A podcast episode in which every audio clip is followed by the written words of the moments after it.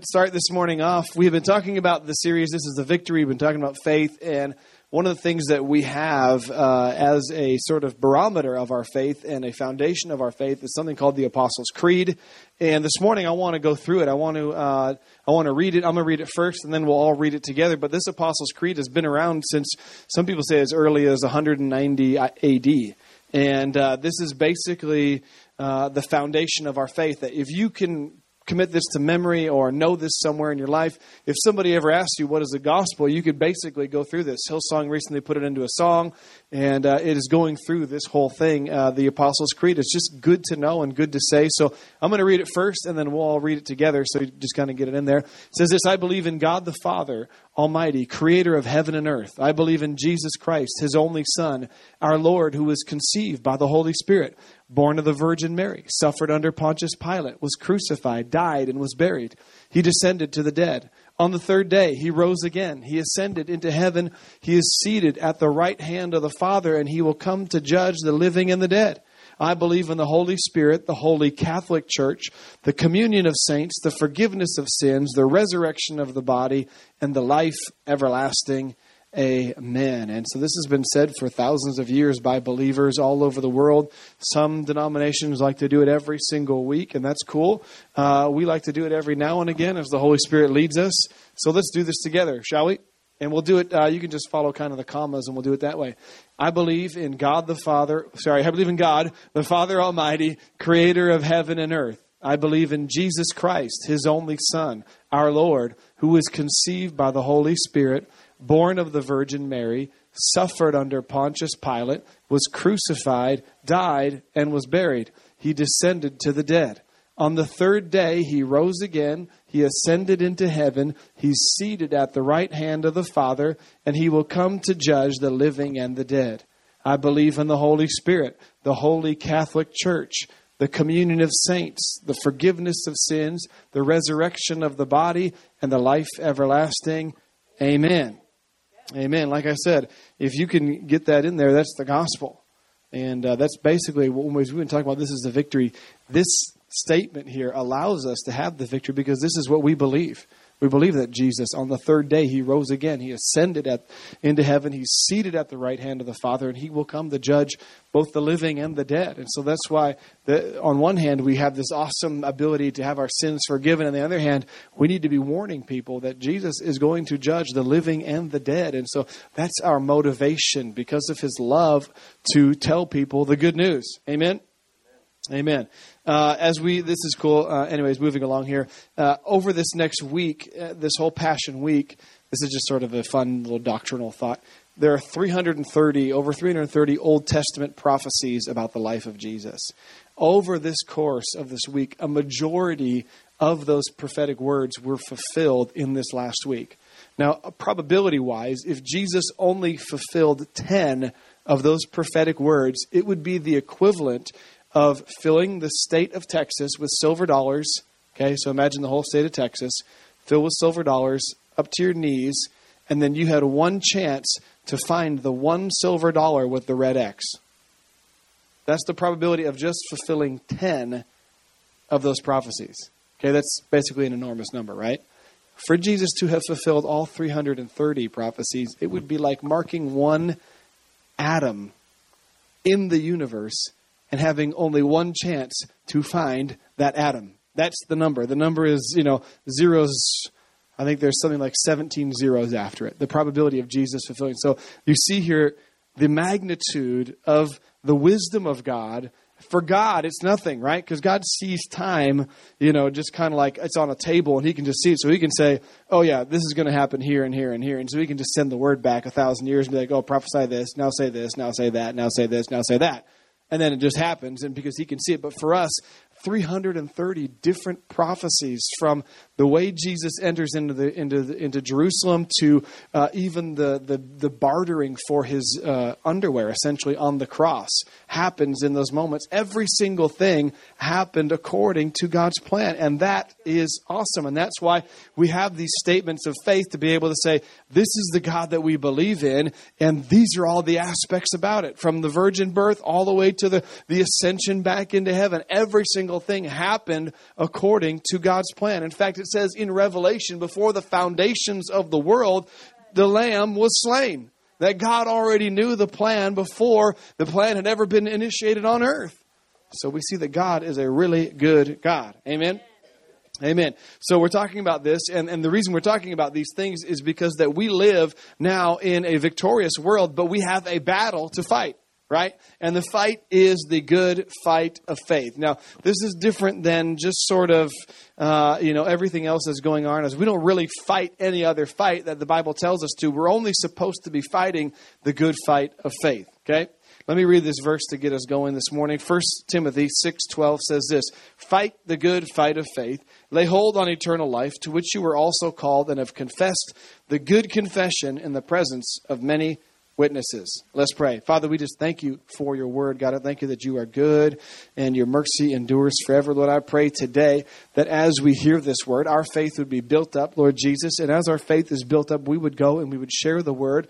I thank you, Lord, there's even today people on our heart that we know who would come to Easter, the Resurrection Sunday gatherings, if we invited them. Lord, and I pray you'd give us the faith, the boldness, and the grace to bring them with us next Sunday, Lord, to celebrate your resurrection. Lord, that people would come.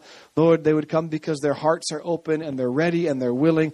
People would come from all over this city into this house next Sunday. Lord, I thank you right now as we hear the word, our faith to be built up. And everybody said, Amen and amen.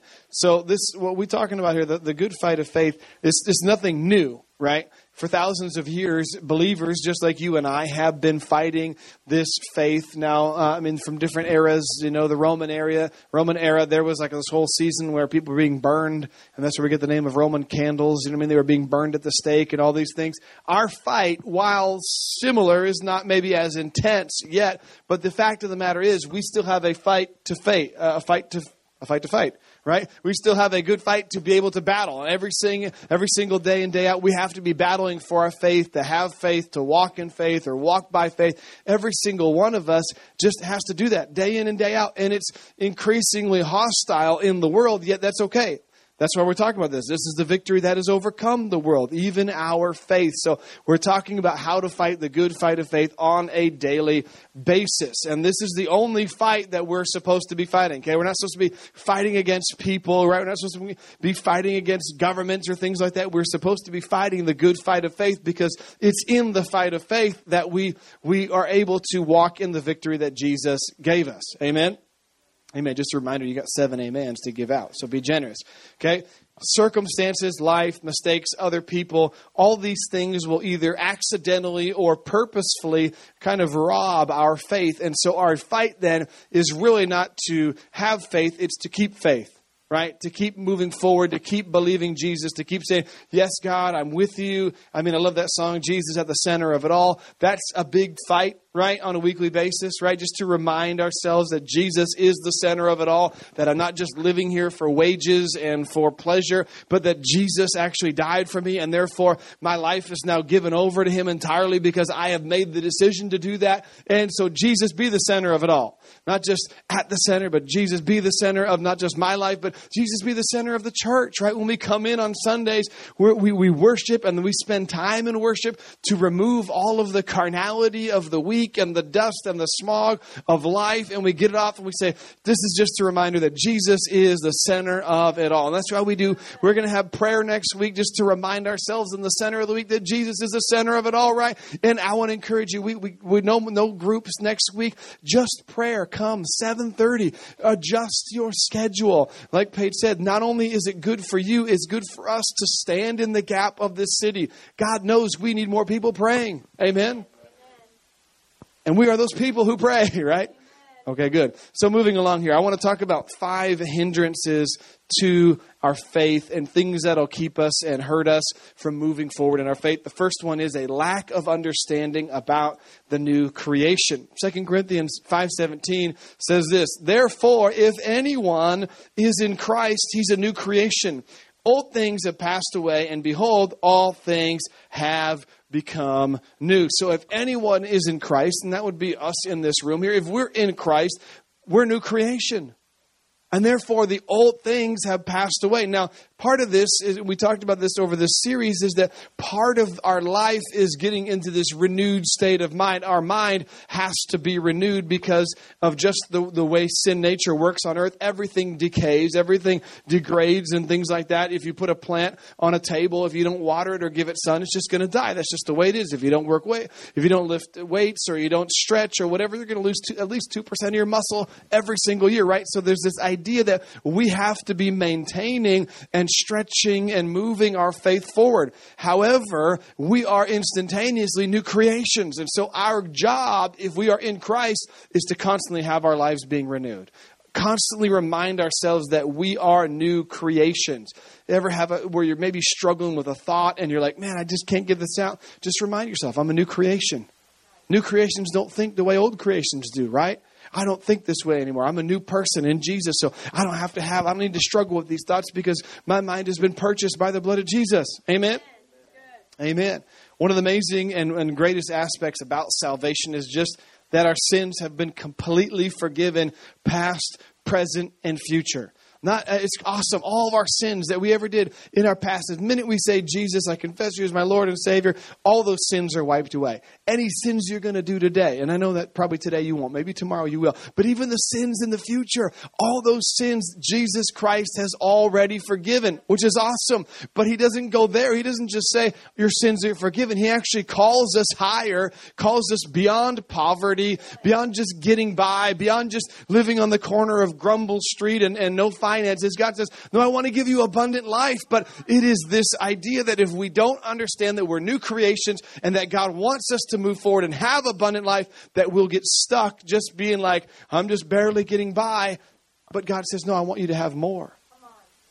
But if we don't understand that we're new creations and that this new creation is to walk like Jesus walked and to have the abundance that Jesus had, then we'll be stuck and we'll be battling this fight thinking, why am I just making it? Is this all God has for me? And God's up there going, no, I've got so much more for you. But you got to stretch your faith. Amen.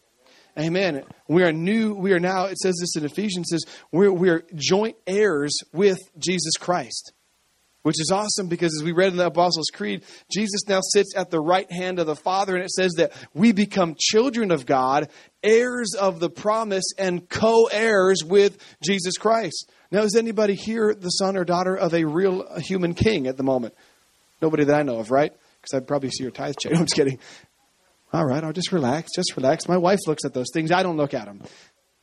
So, right, we, none of us are heirs per se, right? But we have an heir in heaven. We are now heirs according to Jesus Christ. And therefore, whatever God has, He has for us. Okay, no one, okay. Yeah, you guys don't care. That's fair enough. Right? We, we have whatever God wants for us. But it's all in the Word, and we all got to believe it. We got to fight that good fight of faith to receive it. Amen? We also have eternal life. This is not our final stop. We're living for something greater, and that's eternity. If our faith is on the things in earth, then it's going to be weak and feeble. But if our faith is in eternity and it's seeing what is really ahead for us, which is a new Jerusalem, a new heaven, and a new earth, if we're seeing that, then guess what's going to happen? Our faith is going to rise up, it's going to explode and burst, and it's going to lead us to be more victorious in life. Amen? Amen. The second thing, a lack of understanding of our place in Christ. There's like 130 plus verses in the Bible that have the phrase in Christ, in whom, or in him. These are all reminding us of, a, of our place in Jesus. And this kind of goes, uh, kind of descending here from the, the, uh, the, whatever called the new creations. Like we're new creations and now we're in Christ. We're no longer in the flesh. We're no longer in the carnal. We're in Christ. And because we are in Christ, we have, again, all of these air. We have a huge inheritance that's ready for us. 1 John 4 4 says this Greater is he who is in you than he who is in the world. So greater who is the one who's inside of us than anything around us, which is why we don't have to battle each other. We're not fighting people. We're fighting the one who's in this world. But here's the best part. Jesus is greater than him. So it's really not much of a battle because Jesus has already defeated the devil, our primary enemy. So we just got to stretch our faith. We just got to fight that good fight of faith. We're battling and saying, no, my faith is in Jesus, not in this world, not in anything else. It's in Jesus, right? Colossians 1:13 who has delivered us from the power of darkness and has translated, translated us into the kingdom of his dear son. We were under the power of darkness. We were in this, we were enslaved to sin. Jesus saves us and now we're translated into the kingdom of God's son. We're now living in Jesus' kingdom. And so everything that's in Jesus' kingdom, everything that's in God's kingdom is now our kingdom and we can operate accordingly. There's healing, there's blessing, there's grace, there's love, there's joy, there's peace, there's all these amazing things for those of us who are in Christ. Amen. I feel like I'm preaching better than you're amening, just, just for the record. okay. Ephesians 1.11 says this, In whom, in him, also we have obtained an inheritance, being predestined according to the purpose of him who works all things according to the counsel of his will. Basically saying, we have obtained an inheritance in Jesus Christ and God already thought about it, and so therefore we have been purposed to have it. That's really awesome. God purposed and planned for us to walk in His blessing. He planned for us to be blessed, to have goodness in our life. He planned for that. That's how we know He's a good God. Go through the Word and search for those phrases in Him, in Christ, in whom, and then start saying those things about yourself, and I guarantee you, you'll have a life change. But it's not just about understanding our place in Christ, it's also about understanding His place in our life. Right? And that's why we, we remind ourselves and sing those songs Jesus at the center of it all meaning he's in the middle. One of my favorite verses is in James. It says, you know, I mean, God, he, he gives us good and perfect gifts, and in him there's no shadow of turning. And the phrase in the, in the original language, shadow of turning, is that God is at his zenith which is the, the perfect like high noon essentially that there is no shadow because the brightness of god's glory is around you and it's so perfectly above us. It's so at the center that there can be no shadows on anywhere on earth. And so he's saying this is the good god that we have. This is the good god that we're serving. And, and there is no darkness in him whatsoever. And he longs to give us good and perfect gifts. But at the same time it's also representing his place in our life is that jesus is always at the brightest, always at the center, always at the perfect place because He's the center of it all, literally. Right? The sun, we all gravitate around the sun spiritually, right? S O N.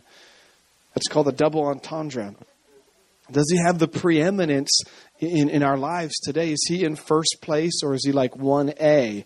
And I mean, no, there's got to be just one. And then you know, 99. Jesus is all one through, you know, he needs to be the center, right in the middle of it all. Amen. Jesus can't be just a side hobby that's, you know, just kind of relegated to Sunday mornings for a little bit, you know what I mean, because there's donuts or whatever. But it's got to be because Jesus is at the center of it all. And I'm placing him there Sunday, Monday, Tuesday, Wednesday, etc., etc., etc.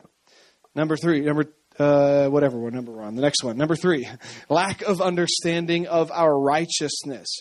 The lack of understanding of our righteousness holds a lot of people in bondage. James five sixteen says this: "Confess your trespasses to one another, and pray for one another that you may be healed." The effective, fervent prayer of a righteous man avails much. Now, if you were righteous, your prayers would be heard.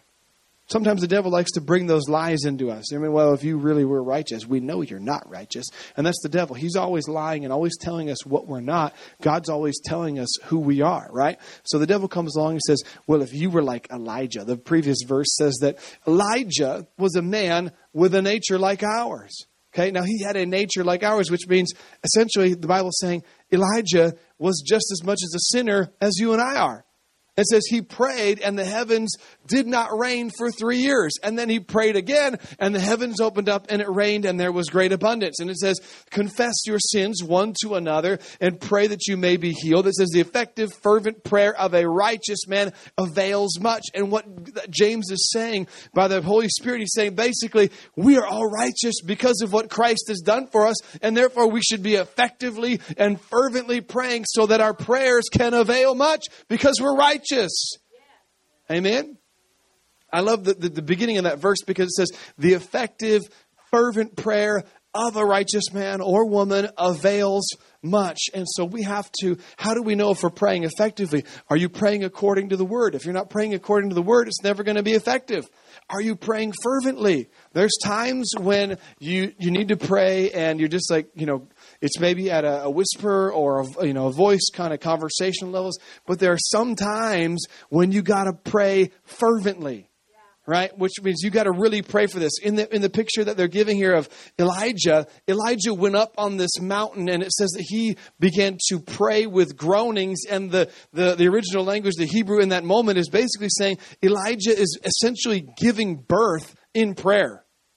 That's the intensity, the fervency of the prayer that he's praying because the heavens didn't rain for three years. And so he's on his, he's on his side and he's praying and he's asking God, Lord, send the rain, bring the rain, whatever. And he keeps sending his servant and his servant comes up five or six times like there's nothing there. And he's like, go back again, go back again. And finally the servant comes back. He says, I just see this little cloud about the size of a man's hand. And Elijah pops up and he says, go tell the king it's about to rain. And this guy gets in a chariot and starts racing off to tell the king. But Elijah is so, he's so like just passionate that he runs past the chariot and gets there before the guy in the chariot does.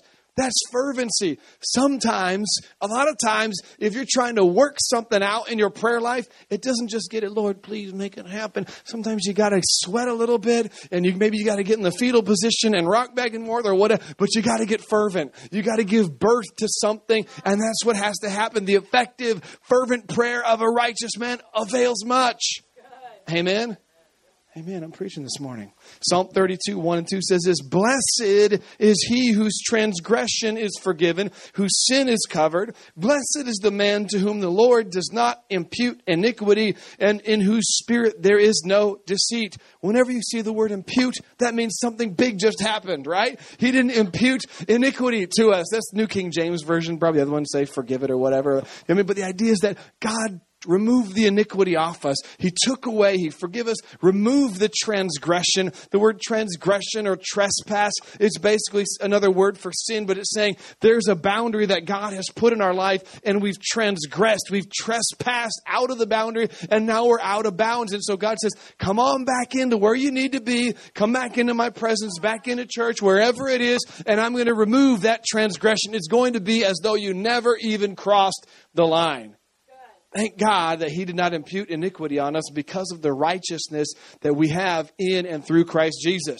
2 Corinthians 5.21, one of my favorite verses of all time, which FYI, all these Bible verses are my favorite ones, says, For He made Him who knew no sin to become sin for us that we might become. Say that I might become, I might become. the righteousness of God in Him that we might become the righteousness of God in Christ Jesus. So when God looks at us, He doesn't see a sinner, doesn't see a wretched worm, doesn't see a, you know somebody drowning in the miry clay. These are all illustrations that David gave us in the book of Psalms. He doesn't see those things anymore. He sees us like He sees His own Son, perfectly righteous.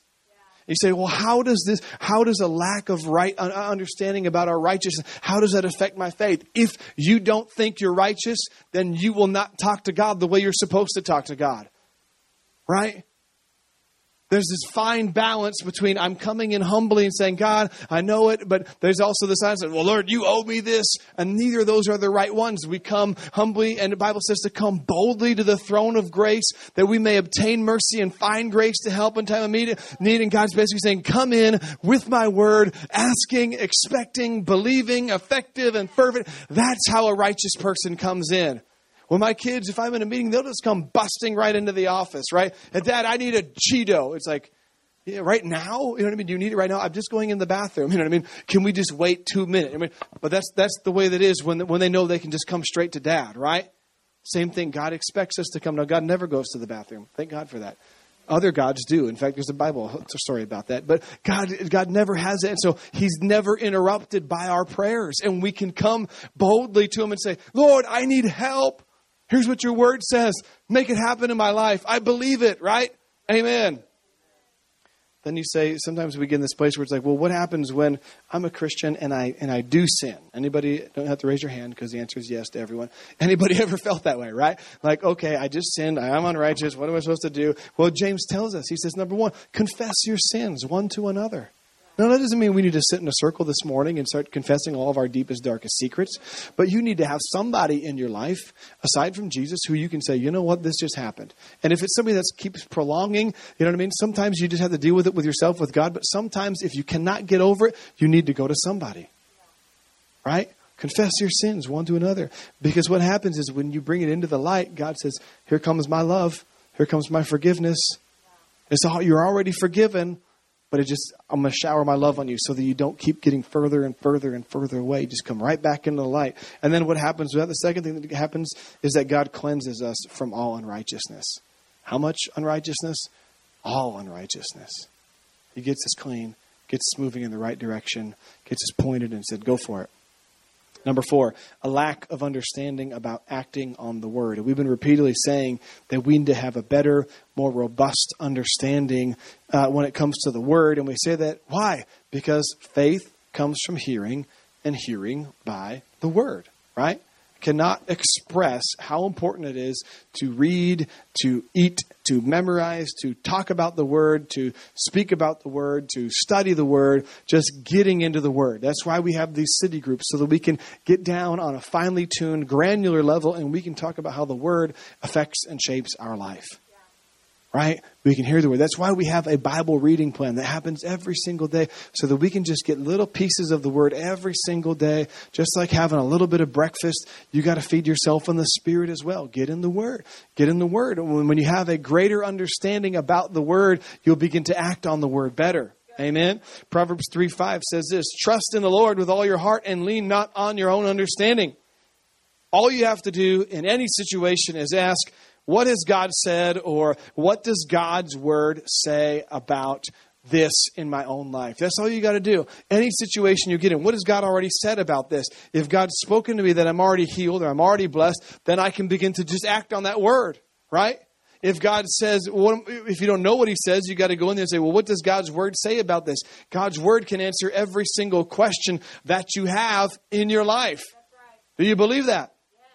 Right? What about this? Just go to the Word. What about this situation? Just go to the Word. Even, I mean, last fall it was kind of reading through the Proverbs, and it was like I was reading, you know, like a handful of Proverbs every single day uh, from like different chapters, and it was like perfectly mirroring what was going on in the election. Why? Because God already knows. God knows exactly what the timing is and exactly what's going on. And so he wants to remind us this is what my word says. This is what my word says so that we can begin to act in it. Trust is an action. You act upon your trust by believing what God said and believing His word. Don't try to believe, just act on what He said. Amen? Amen? Amen. Number five, the last one here. A lack of understanding about our confession. What is faith? Believing and speaking. That's right. Believing and speaking. Because we, we, we don't confess the word enough, we, we tend to be timid when we start talking about Jesus. Right now, there's a lot of sometimes the devil wants to make us feel awkward. If you pray with somebody one on one, it can be sort of awkward, and and the devil wants you to feel that way because if you feel awkward, then you're going to be less inclined to do it again. Right? It's going to be weird. You know what I mean? Like uh, one of the guys I work with, uh, we go a couple times in the morning and just go pray at this little coffee shop and uh, we're the only two there. We're you know bowing our heads and praying, and and if if I really thought about it, it'd be like that could be awkward. But I've just chosen to get over those emotions and those feelings and saying, you know what? I don't care about how awkward I feel. I'm fighting the good fight of faith. I'm praying. He needs prayer. I need prayer. We're gonna we're gonna pray for each other and pray for the business and pray for the church, all these different things. And and we're gonna just ignore the world system around us and say, no, we're gonna pray. And that happens in our life. We have to make sure that we, we, we get out of the awkward We do that by confessing the word. Hebrews 10:23. Let us hold fast the confession of our hope without wavering, for he who promised is faithful. So we're supposed to hold fast or hold on to the confession that we have. Our hope is in Jesus. So we got to hold fast on that confession. Romans 10:10, one of my favorites. Again, for with the heart one believes unto righteousness and with the mouth confession is made unto salvation. You want to be saved, you got to confess that Jesus Christ is Lord. Mark 11:23, for assuredly this is Jesus speaking. I say to you, whoever says to this mountain, okay, whoever says, not whoever thinks, not whoever wishes, not whoever hopes, not whoever writes on the whiteboard, but whoever says to this mountain, be removed and cast into the sea, and does not doubt in his heart, but believes that those things he says will be done, he will have whatever he says. Let's, let's all read that last line together. He will have whatever he says. You say, Are you a name it, claim it, blab it, grab it, blare it, and snare it preacher? If the word says it, then I am. Some of you are like, What is he even talking about? There's a whole like kind of charismatic theology. All you got to do is just say it and it'll happen. Well, according to the word, if I'm saying what the word says, then yes, I can have it. But some people took it to the extreme. You know what I mean? I'm gonna walk into McDonald's and I say I got a McPick two for free. You know what I mean? It's like, well, they didn't. You know what I mean? That's not what we're talking about. We're talking about saying whatever the word says. You know what I mean? You can go out there and walk around a Bentley seven times and say, I have a Bentley in the name of Jesus. It may not happen. If it does happen, let me know. And then you can gift it to the church. You know? but that's not what we're talking about. We're saying, what does the word say? Whatever the word says, that's what I can say and that's what I can have. He will have whatever he says. Be removed. Get out of my way, boss. No, I'm kidding. That's what we're talking about. We're saying, what does the word say? Be removed mountain, be removed obstacle. This is not going to keep me from fulfilling God's purpose in my life. Be removed awkwardness, right? Be removed shyness or timidity. Be removed, you know, impatience, whatever it is. Be removed and cast into the sea. Whatever he has, whatever he says, he will have whatever he says. And all these words, all these verses are coming down to one basic concept, and it is speak the word. Say the word. Say it out loud. We say this all the time. Prayer is saying something. Prayer is not thinking. Prayer is saying something. And we see this over and over again, especially in the Gospels. Jesus is, t- people are praying to Jesus verbally. Lord, I believe. Help my unbelief. You got to do something about my child. He's sick. He's a weirdo. You know what I mean? Heal him. You know what I mean? That's kind of the modern translation. But you get the point prayer has to be said out loud. Prayer has to be spoken. And so we bring that down now to the personal level. The word has to be spoken. Say the word out loud. Con- without, there is no faith without confession. Why? Because faith is believing and speaking. Confession is faith's way of expressing itself. Faith is like love, okay? Some of you ready for a love lesson. There is no love without word or action. That's a deep thought. There is no love without word or action. And so this whole week, as we celebrate the Passion Week, it is the perfect expression of love for eternity. It is both the perfect mirror and mixing of word and action. Jesus didn't just talk about how he loved people. He says in John 3:16, you know what I mean, whoever believes in me will not perish but have everlasting life. He says there is what does he say? In John 3:16. Anybody know what that says?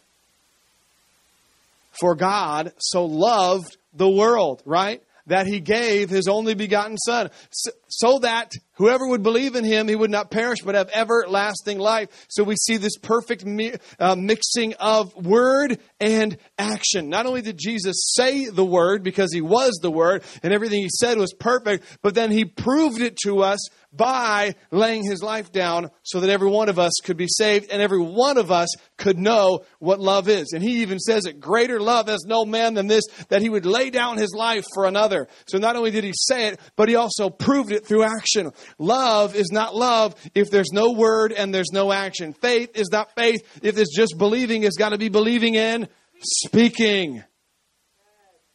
Amen. Love is not love if there's no words and no actions. You can I tell my kids all the time, almost every single day, sometimes twice a day, that I love them, right? And then I show that I love them by making them mow the lawn. Right? Why? Because Jesus says, All who love me will, will obey my commands. I take that to, right? If you love me, you obey my commands. And then Jesus goes on to say, but my commandments are not burdensome.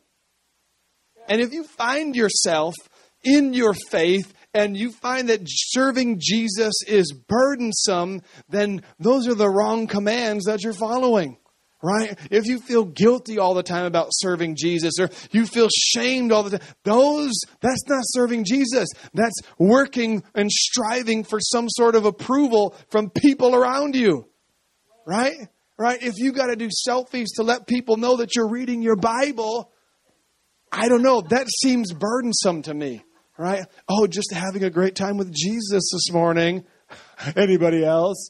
You know, that seems like a really torturous, I mean, you know, that seems like a really burdensome way to serve the Lord. You can serve the Lord and nobody would even know sometimes, right? You can read your Bible and Jesus even says, look, if you're going to go pray, then sometimes you got to go to a secret place. You don't need to announce to everybody, okay, I'm going to go pray because I love Jesus so much. You know, you don't need to do that. You can just go pray in there. But sometimes you need to pray for somebody on the spot out loud in front of everyone. And it's in those moments that the effective and fervent prayers of a righteous person will avail much. Amen. Amen. Do you love him? You got to let him know. You got to say so. You got to show him, right? If we love God, we talk about him, just like I talk about my wife and my kids and my new laptop. I, I love those things. our confession pinpoints our location in life and it sets the boundaries of our life. And we could do a whole message on boundaries, and maybe we will someday soon, but a lot of people have boundaries backwards. They are wide open to the bad stuff of the world and closed to the good stuff. Think about how many people will not receive the gospel, right? They'll not receive the love of another person, but they'll gladly welcome in the filth and the disgust that this world system has to throw at them. I would rather be verbally abused and I would rather be manipulated by people than to come into a church where people actually like me. And we think that's ridiculous. No one would say that but we see it in their actions, right? I, a couple uh, a couple years ago, it was like Memorial Day weekend, and I invited someone to church, and they're like, "Oh, I'm not going to go this time. I'm going to be busy." And then I saw on Facebook that they were just at a bar, and I was like, "Man, what kind of world do we live in where somebody would feel more accepted at a bar than at the church?" And that's backwards. Now, part of that is the lies of the enemy deceiving them into thinking that that is truth, that those are deep relationships where nobody knows your name. This isn't cheers, okay? This is cheers. We're all cheering for Jesus and cheering for each other, and everybody knows our name. Somebody like, what is he talking about? Don't worry about it. You can re- watch that in Hulu. But the idea here is that we're com- creating a community of believers, and we're saying, look, we're here to encourage each other, to build each other up. And that's why on a Sunday, we need to be more outgoing and loving on each other because we all know what we're going through throughout the week. Don't hide off in a corner and sit back there, you know, hoodies up or whatever. No, let's love each other, welcome each other, be free. Be, this is the place where we should be able to be ourselves. And if you feel like you can't be yourself, come talk to me and I will let you know you can be yourself. You say, well, myself is still growing and, and, and being renewed. So what? We all are, right? That's how we can come together and we can celebrate Jesus and celebrate what he's done and put him back in the center of our life. You can have, and we're closing on this, you can have what you say, whether it's unbelief or belief. Your confession will affect your direction. And this is why a lot of believers walk around anemic and weak in their faith. They have some general sincerity, but they have no boldness in the word. And when we look at that verse that Jesus says, he says, then you have to say to that mountain, be removed and cast into the sea. We have to be able to speak the word with boldness. I think if you get up to that mountain and be like, well, Jesus said, be removed and cast into the sea, question mark. You know what I mean? That's not going to go anywhere, right? But you have to be so impassioned and full of faith that you have to say, get out of my way be removed and cast into the sea. And that's what we have to do with the Word of God. Be bold in our confession. And when we do this, our faith will abound. And remember this, this is the last thing I'll say here, and we can all stand as we close. You can all stand as we close. Your faith will never grow beyond your confession. And so when people say, I don't feel like I'm growing or I don't feel like I'm moving forward, What has your confession been? What has your confession said about yours? Do you believe that Jesus is moving you forward? Do you believe that God is ushering you into a new era or a next level or a new renewal of your life? You are responsible for your growth. And at the same time, we want to be around people who help us grow because their confession will affect our confessions, which is why you can come in here and you can say, man, I didn't have a great week, but guess what? I'll say to you, but this week is going to be better. Why? Because our confession is going to affect our direction. And so we're going to start speaking the word because the word says the path of the righteous gets brighter and brighter unto the perfect day. We're going to believe that we're going to go from faith to faith and glory to glory and everlasting, everlasting because that's what the word says. Our faith is going to help us to grow and we are going to become greater and stronger and more like Jesus because that is what our confession is. If you believe that, shout amen. Amen. I said, shout amen. Amen. Let's pray. Father, we just thank you today that your word says about us.